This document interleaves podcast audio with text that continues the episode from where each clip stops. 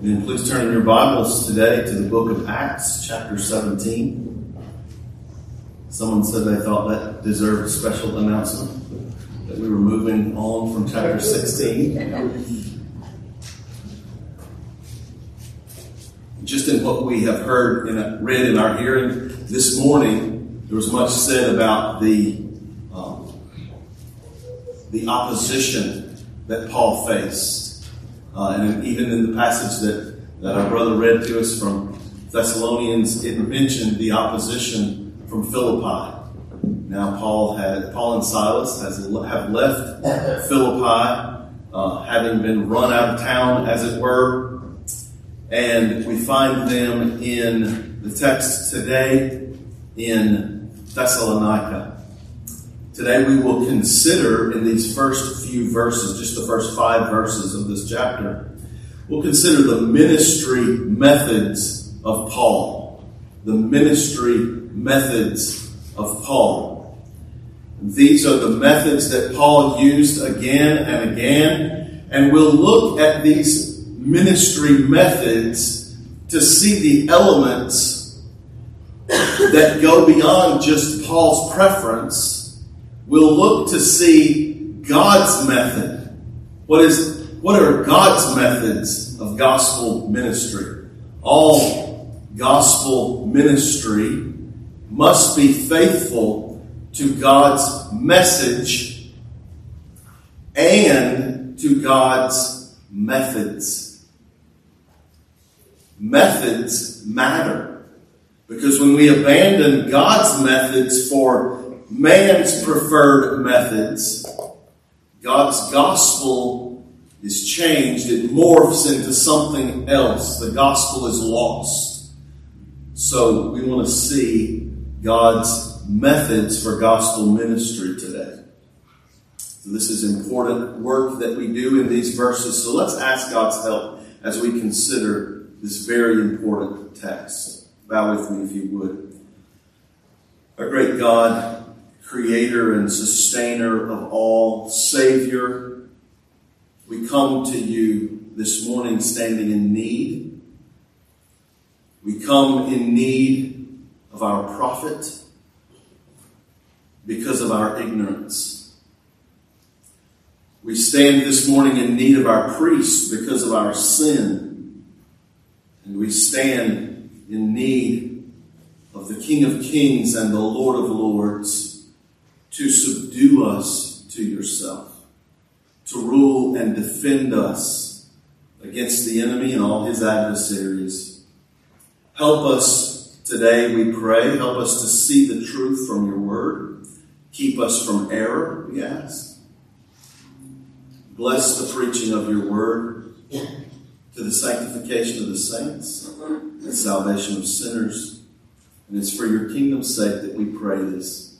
Amen you would follow along in your Bible, Acts 17, verses 1 through 5. Now, when they had traveled through Amphipolis and Apollonia, they came to Thessalonica, where there were, was a synagogue of the Jews.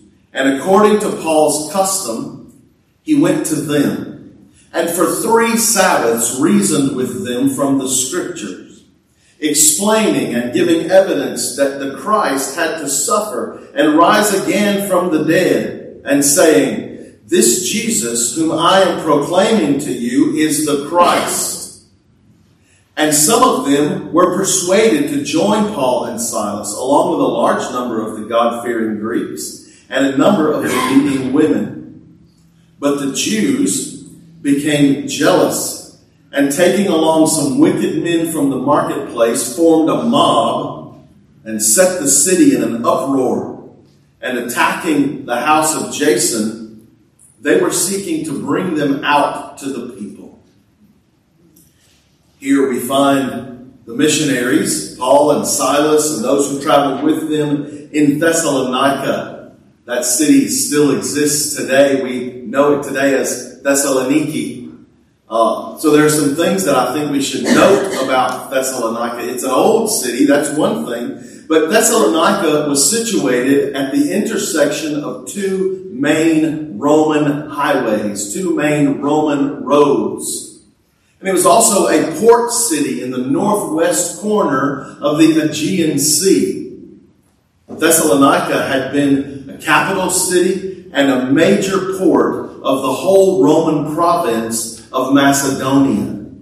This was an important city, and if you notice, it was no small town. This is not rural. This population is estimated at that time to be about 200,000. That's bigger than Waco. 200,000. It's a million people today.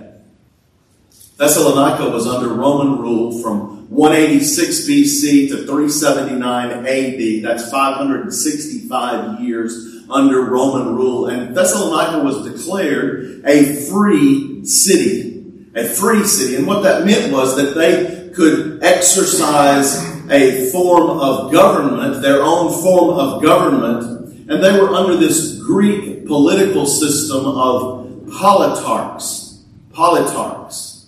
This system of government called politarchs, politarchs and the people, uh, this system of government in reference to Thessalonica was only found in the scripture, only found in the Bible here in Acts 17.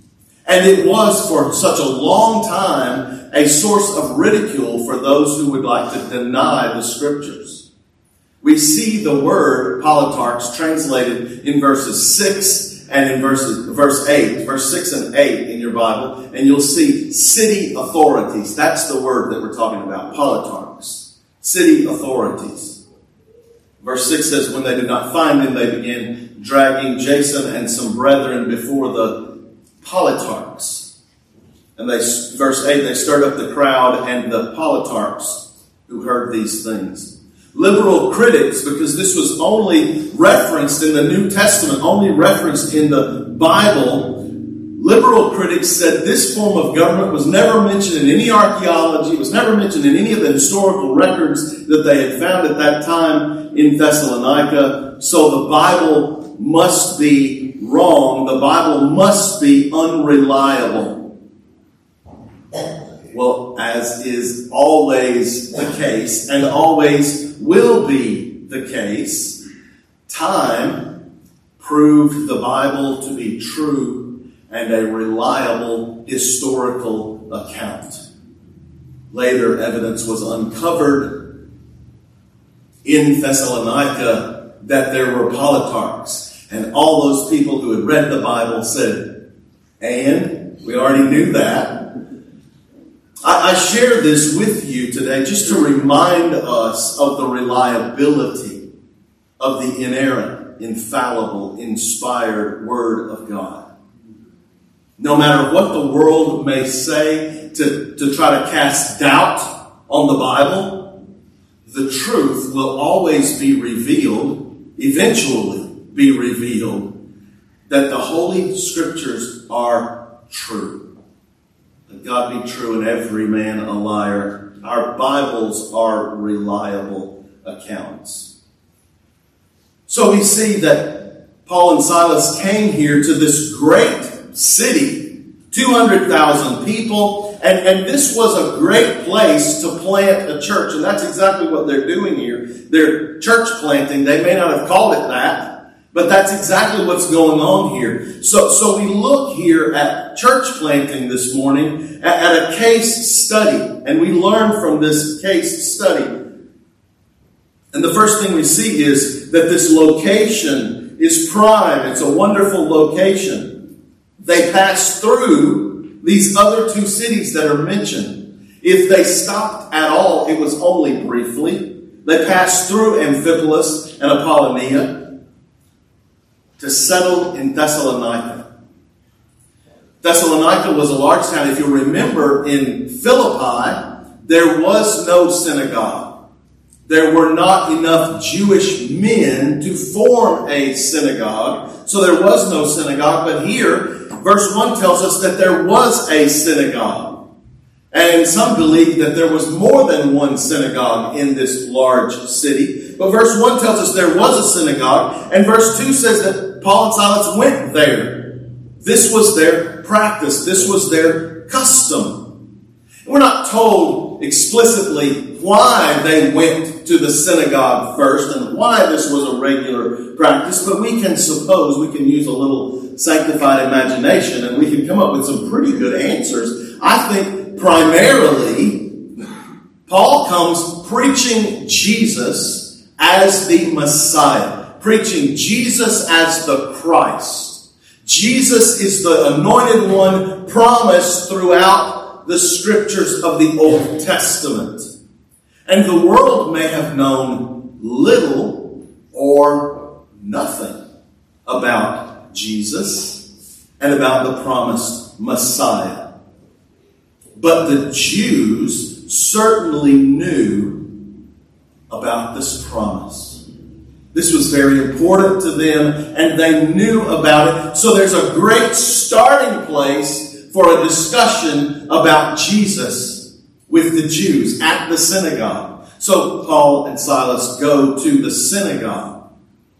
This audience at the synagogue was Jews and those Gentile proselytes to Judaism. Those Gentiles who were in some stage of conversion or some stage of, of honoring or worshiping the uh, God of the Jews and learning about their scriptures.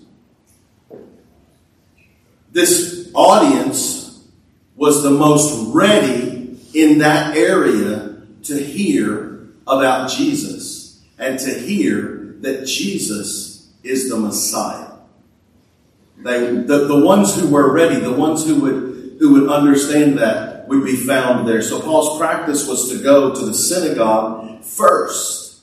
And the text tells us that he went to the synagogue in Thessalonica for three weeks, for three Sabbaths in a row. He went there to do his ministry, to do his work there.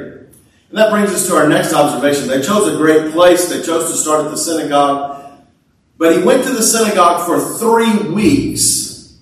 They were probably, most definitely, in Thessalonica much longer than three weeks. As we know Paul's practice, he would go to the synagogue, he would reason with them, and then inevitably, the majority of those Jews would reject him and his gospel and reject Christ. And then Paul would preach. He would stay in that city and preach to the Gentiles.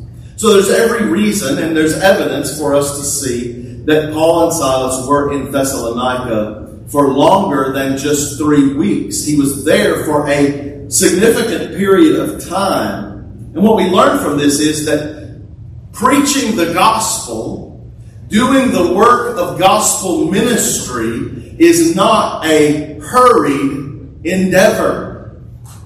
This is not a three minute conversation. This is something that takes time. And Paul and Silas invest the time into this. It takes time to properly preach the gospel, it takes time to teach what must be taught. So Paul and Silas chose a great location. They took the time needed to do the work of the gospel. And we learned something here about gospel work. We learned that gospel work is not an emotional work. I mean, if it was an emotional work, they could have done it much quicker. Just work people up into a, an emotional state. But the gospel and gospel work, gospel ministry is not an emotional work. Now, someone may be thinking it's emotional to me. And we're not at all saying that emotions are not involved. But what we are saying is that the Christian gospel, the message of Christ, is not an emotional message. I've often used the analogy, speaking of emotions, used the analogy of a train to say that emotions make an excellent caboose. and a lousy engine. If you're led by emotions, everybody look out. Emotions make a great caboose. Emotions coming along with is great, but emotions leading things, that's where it's dangerous. So the gospel engine, if you will, is not emotion. We've all seen those who try to use emotion in the name of the gospel, in the name of Jesus. Some do it, I believe, firmly with ill intent, and others may do it because that's all they know. They think that's what church is, it's just an emotional thing. The rise and fall of the music will make people malleable if you're wondering, did he just make that up? No, that's what I was taught when I became a music minister in Baptist churches, taught by a bad teacher. Emotions can be manipulated by the rise and fall of the music, the lighting, and the climate control systems can be used to set the environment, to set the tone and people say, I got goosebumps. Well, you got goosebumps because the air conditioner was turned way down. And, and here's the deal it's all, it is laughable, isn't it? But it's the truth. It's the truth. People do this to manipulate people. Even, even things that many of us grew up with like the altar call at the end of the service. Why is that there? It's so that people can make an emotional decision. While we've got their emotions whipped up, while we have them in this state, let's make a let's make a decision then. And many of those decisions turn out to be just that whipped up emotions. That when the light of the sun hits that, it fades into nothing. There are those who, who take this emotionalism and even bring it to the point of blasphemy. To deny the very character of God, to deny His immutability, His impassibility, His simplicity, His aseity. If you don't know what those words mean, you need to be here. You need to be here when we're studying these things, these characteristics of God. It's, it's, it's people trying to make God into an emotional being. To make God more like me. To think of God like I think of a man, well, an elevated man like a superman. And God is not a superman. God is God. People try to make him more emotional so that we can be emotional when we get into this ooey gooey thing. This emotional manipulation, this emotional stuff, this is not gospel work. Emotional manipulation is not what Christianity is all about. It wasn't the ministry of Jesus Christ, and it wasn't the, the ministry of the Apostle Paul. In the modern church landscape, there are many things in this country and maybe around the world that we see other things that are passed off as ministry, and they're not the ministry of the Word. They are not the ministry of the gospel. Some of those things that we see are the therapeutic masquerading as ministry. Proponents of so called therapeutic ministry say their goal is to help people by taking God's Word and applying it to the everyday life struggles and challenges that people have. And they leave off the greatest need of mankind. They leave off man's sinfulness. They leave off the need for a Savior. They leave those things out. No mention of judgment, no mention of heaven and hell. Therapeutic as ministry is not gospel ministry. There's entertainment passing for ministry among us. Many of you have seen this. The idea is that the church needs to provide alternatives, Christianized alternatives for whatever the worst things that the world has to offer. It works like this just take a Lady Gaga song, change the lyrics, and then bring it into your church worship services and call that music ministry. Sometimes this is referred to as worshiptainment. And this sort of thing would not be recognizable as gospel ministry to the early church fathers or to the apostles. It's not what Paul and Silas did. So we ask the question if, if all these things are not gospel ministry, it's not emotional manipulation or, or even an emotional appeal, it's not therapeutic, it's not entertainment, then what does gospel ministry look like? What is it that the church ministry should do? And what is it that gospel ministers should do? Well, as we look at verses 2 through 4, we'll see gospel ministry. Let's read those verses again. According to Paul's custom, he went to them, that is to the synagogues, and for three Sabbaths reasoned with them from Scripture, explaining and giving evidence that Christ, the Christ, had to suffer and rise again from the dead, saying, This Jesus whom I am proclaiming to you is the Christ. And some of them were persuaded and joined Paul and Silas with a large number of the God fearing Greeks and a number of leading women. In these three verses, I have counted for us six characteristics, six markers of gospel ministry. These things that are evident in Paul's ministry, and we should see in modern day biblical ministry, we should see these things. Now, as we look at this, I want to tell you, some of us may be taken aback. Some of us may be caught off guard by some of these things. We're so used to seeing bad action posing as ministry that we today may need to be re educated by God's Word.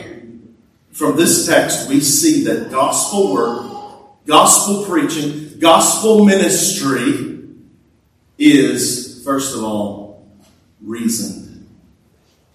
Look at verse 2. Paul reasoned with them. He reasoned with them. Now, this is an appeal to the mind, an appeal to the intellect.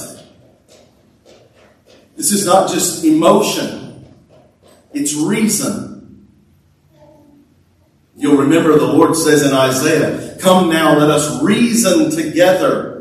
Though your sins be as scarlet, they will be white as snow. Though they are red like crimson, they will be like wool. Come, let us reason together.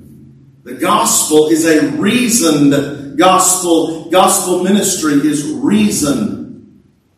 Ministry that can cleanse our sin. Gospel ministry is reason ministry. Secondly, and related to this reasoned ministry, gospel ministry is explanatory. It's explanatory in verse 3. Verse 3 tells us Paul and Silas were explaining. They were explaining Christian ministry. Christian, the Christian gospel is not asking people to, to just have a blind faith or to have an ignorant faith.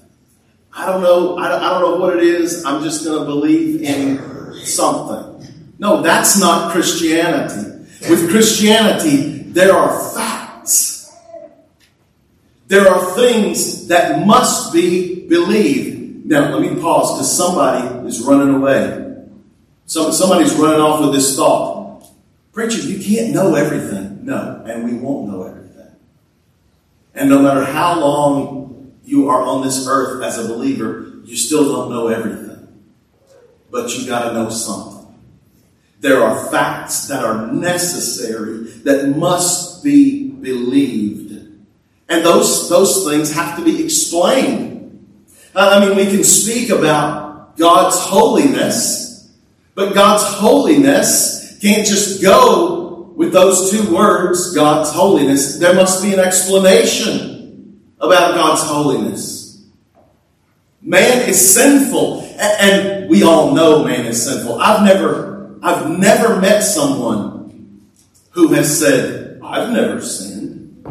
I've never met someone who would say, man is not sinful. We all know that man is sinful. But even though we know this, we have to explain sin's effect.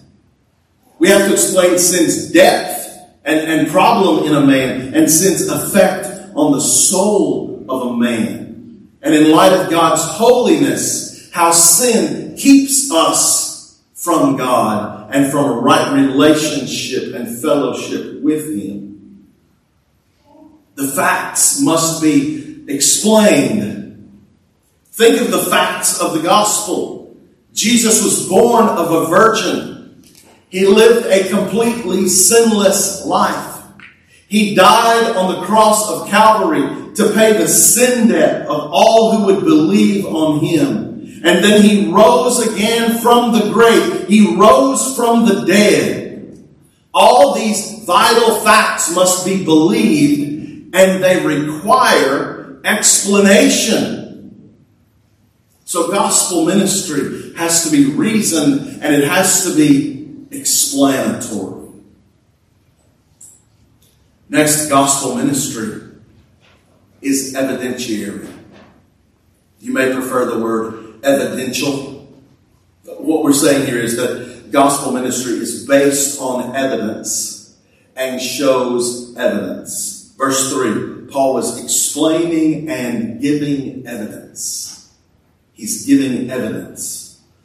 Paul is taking these Jews and Gentile proselytes at the synagogue, he's taking them through the scripture and the, he's showing them how Jesus was the Christ, the Messiah of the Old Testament prophecies.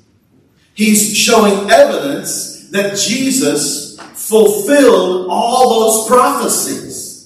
And that Jesus is the we, we say Jesus Christ, and we think that that may be Jesus' first and last name. It's not. That's Jesus, his name, and Christ, his title, which says he is the anointed one. He is the Messiah. And, and Paul is taking them through and showing them how Jesus fulfilled all those prophecies. He is the anointed one from God. So far from Christianity being some sort of a blind leap into a dark chasm, there is reliable evidence, and gospel ministry is evidentiary. It's reasoned, it's explanatory, and it's evidentiary. So, so we see these three markers of gospel ministry, and I want to take a time out before we go through the last three, because we need to talk about this. Gospel ministry is reasoned, explanatory, and evidentiary, but that is not enough for salvation. That is not enough for the saving of sinners. More is required than reason, explanation, and evidence. Church, this is important for us to remember. If we develop ministry that is reasoned, explanatory, and evidentiary, and that's all we have, then no one will be saved. No one will be saved. In order for the gospel to be effective, in order for sinners to be saved, gospel ministry must be met with the supernatural work of God. Unless the Lord builds a house, they labor in vain that build it. Well, unless the Lord is working in our ministry, we waste our time. So we do the work of ministry and we pray for God to do His work. The outward call of the gospel must be met with the inward call of the Holy Spirit in order for sinners to be saved. And this should keep us humble. This should keep us grounded. All that we can do, church, is not enough. We can't save. Only God can save. But it, it, it, keeps us grounded, it keeps us humble, but it also helps us to focus our attention and our efforts. What should we do, church? Just any old thing? No, we must do the work that is assigned, that, that is prescribed, that is ordained by God for us to do in ministry. We must keep laboring in the ordinary means of grace. Ordinary, that word to some of us means plain and boring. We should hear the word ordinary and think ordained. But even if you think that it's plain and boring, because many do, many do, we're not going to spice it up. It's ordained by God. We must continue to shape our ministry after the ministry methods that we find in Scripture. Not creating new things, coming up with new ideas. When I first went into ministry, I heard, if I heard it once, I heard it a thousand times. We need to think outside the box. And I started saying, we're thinking outside the book. We need to think inside the book, God's Word. Our ministry must be aided, empowered, helped by the work of the Holy Spirit. Our ministry must be reasoned, explanatory, and evidentiary, and we'll pick back up there. Our ministry must be scriptural. Now, would it be possible for us to develop a ministry plan that is reasoned and explanatory and evidentiary and not be grounded in the scripture? We can't do that. Paul didn't just argue. Look at verse 2. He reasoned from scripture. He reasoned from Scripture. There are many who chase after something, chase after crowds, chase after money, chase after something, and turn away from the Scripture. They tend to favor psychology, worldly philosophies. They tend to favor the therapeutic or the entertainment in ministry. But we must be faithful to Scripture. Paul reasoned with them from Scripture. And fifthly, gospel ministry must be Christocentric. If you prefer, Christ centered. Gospel ministry must be Christ centered. Now I'm taking this from verse 3 where Paul says, This Jesus whom I am proclaiming to you. What am I telling you? Jesus. Jesus was what he was proclaiming. But it should feel a little redundant to us, does it? Gospel ministry must be Christ centered. We know that it, without Christ, without Jesus Christ, there is no gospel. Without Jesus Christ, there is no ministry. So that's why I say that it should feel a little redundant to say it, but hey, we got to say it. Gospel ministry must be Christocentric. The Bible is the revelation of Jesus Christ, and the gospel message is how Jesus redeems sinners. It's all about Jesus.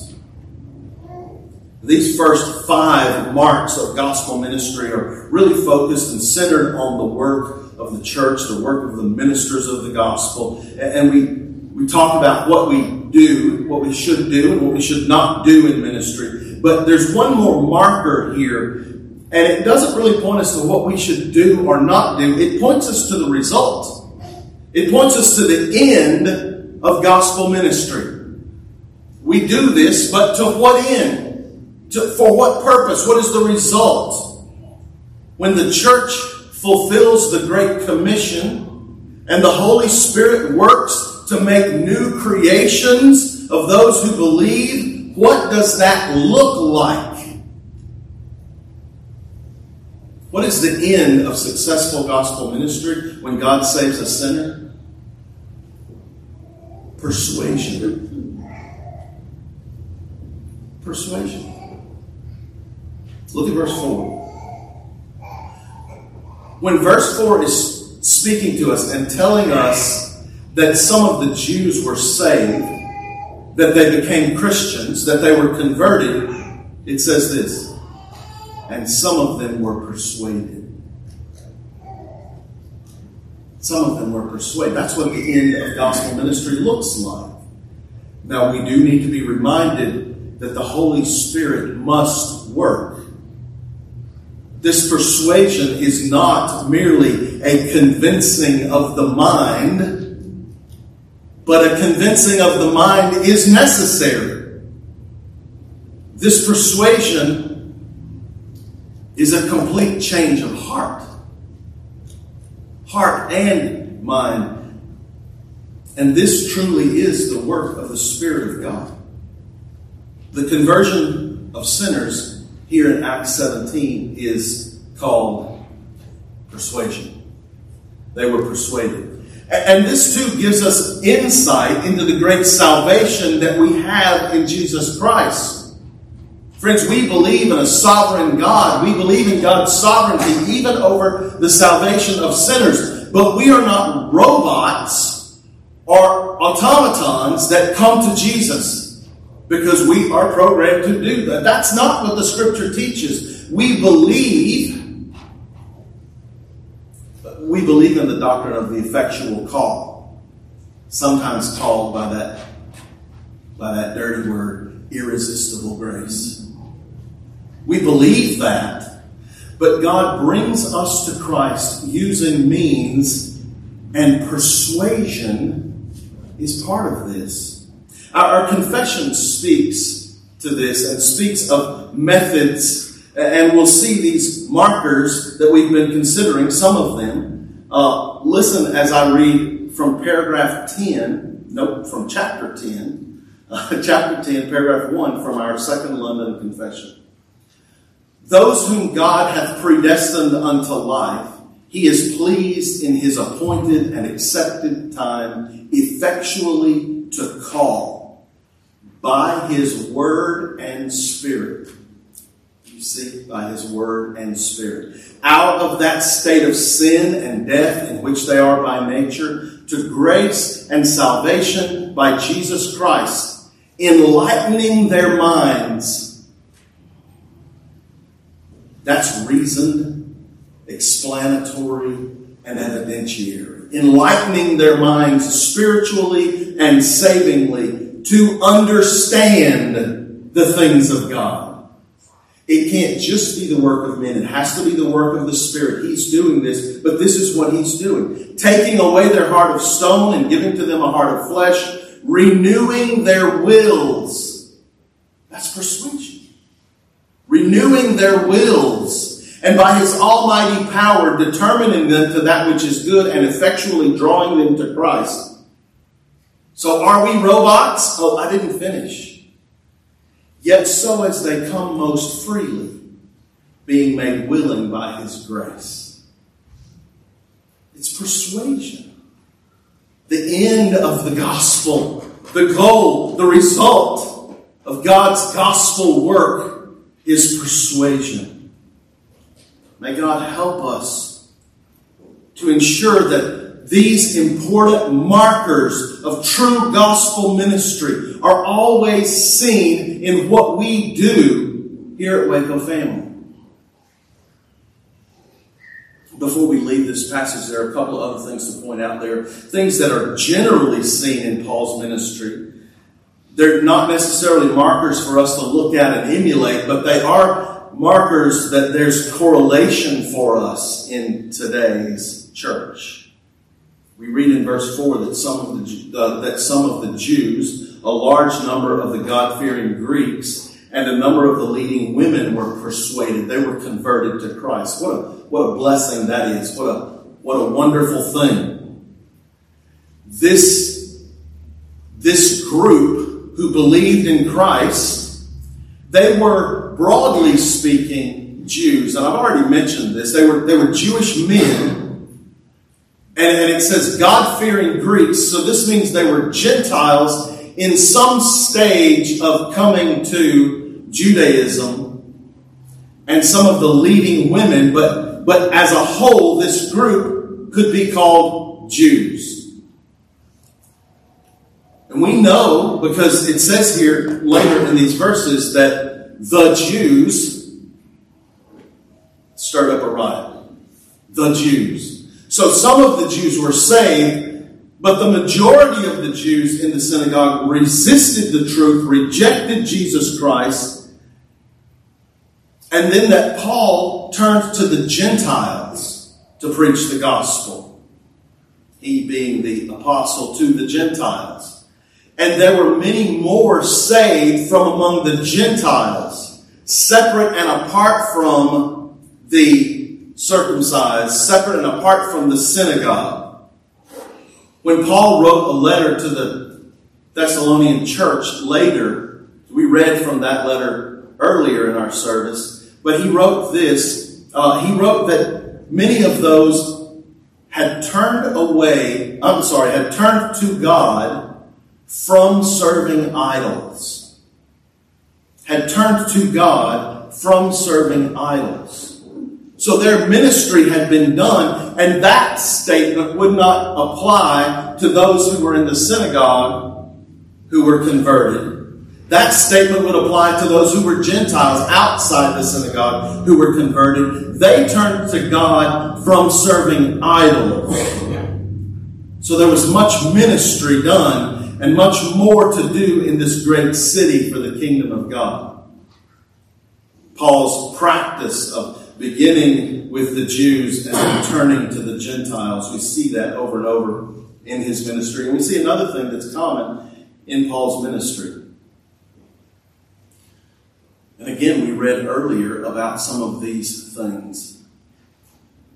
Verse 5 begins to tell us about the Jews becoming jealous and staging this resistance, a rioting mob opposing the gospel and opposing the ministers of the gospel.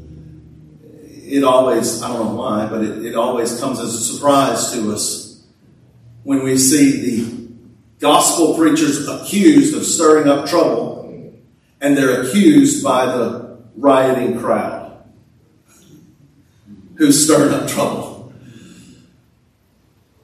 We see here this thing that occurs over and over, this thing that we just saw in Philippi, where there was opposition, where there was resistance, where there are, there are those who hated Paul hated the message that he preached because they hated the Jesus whom he proclaimed.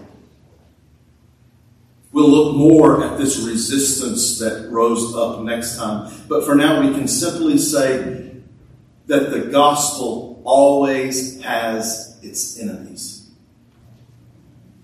So, church, we shouldn't be surprised when we are met with opposition. God has given us the privilege of being a part of His redemptive work. He has given us the task of spreading the gospel, preaching the gospel, proclaiming Christ. And that He's given us the power in Christ to do, to, to perform this task. We are to be about gospel ministry. And by God's grace, our ministry will be reasoned. It will be explanatory. It will be evidentiary. It will be scriptural. It will be Christ centered. And it will be persuasive.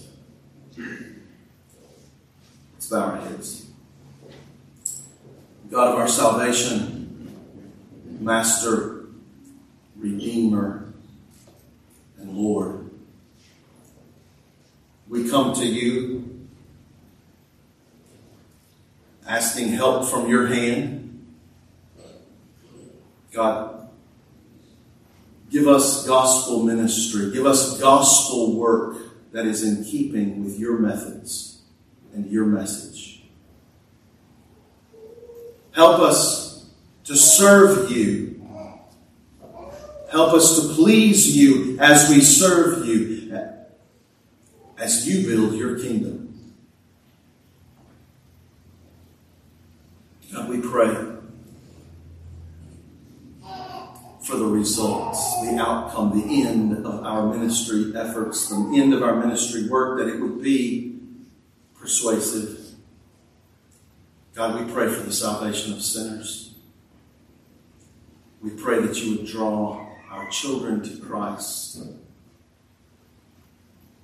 As we think about so many babies, so many babies to be born, so many young children already among us. We also think about those who are older. We pray that you draw our children to Christ. Save our loved ones. Bless us now and equip us for your service.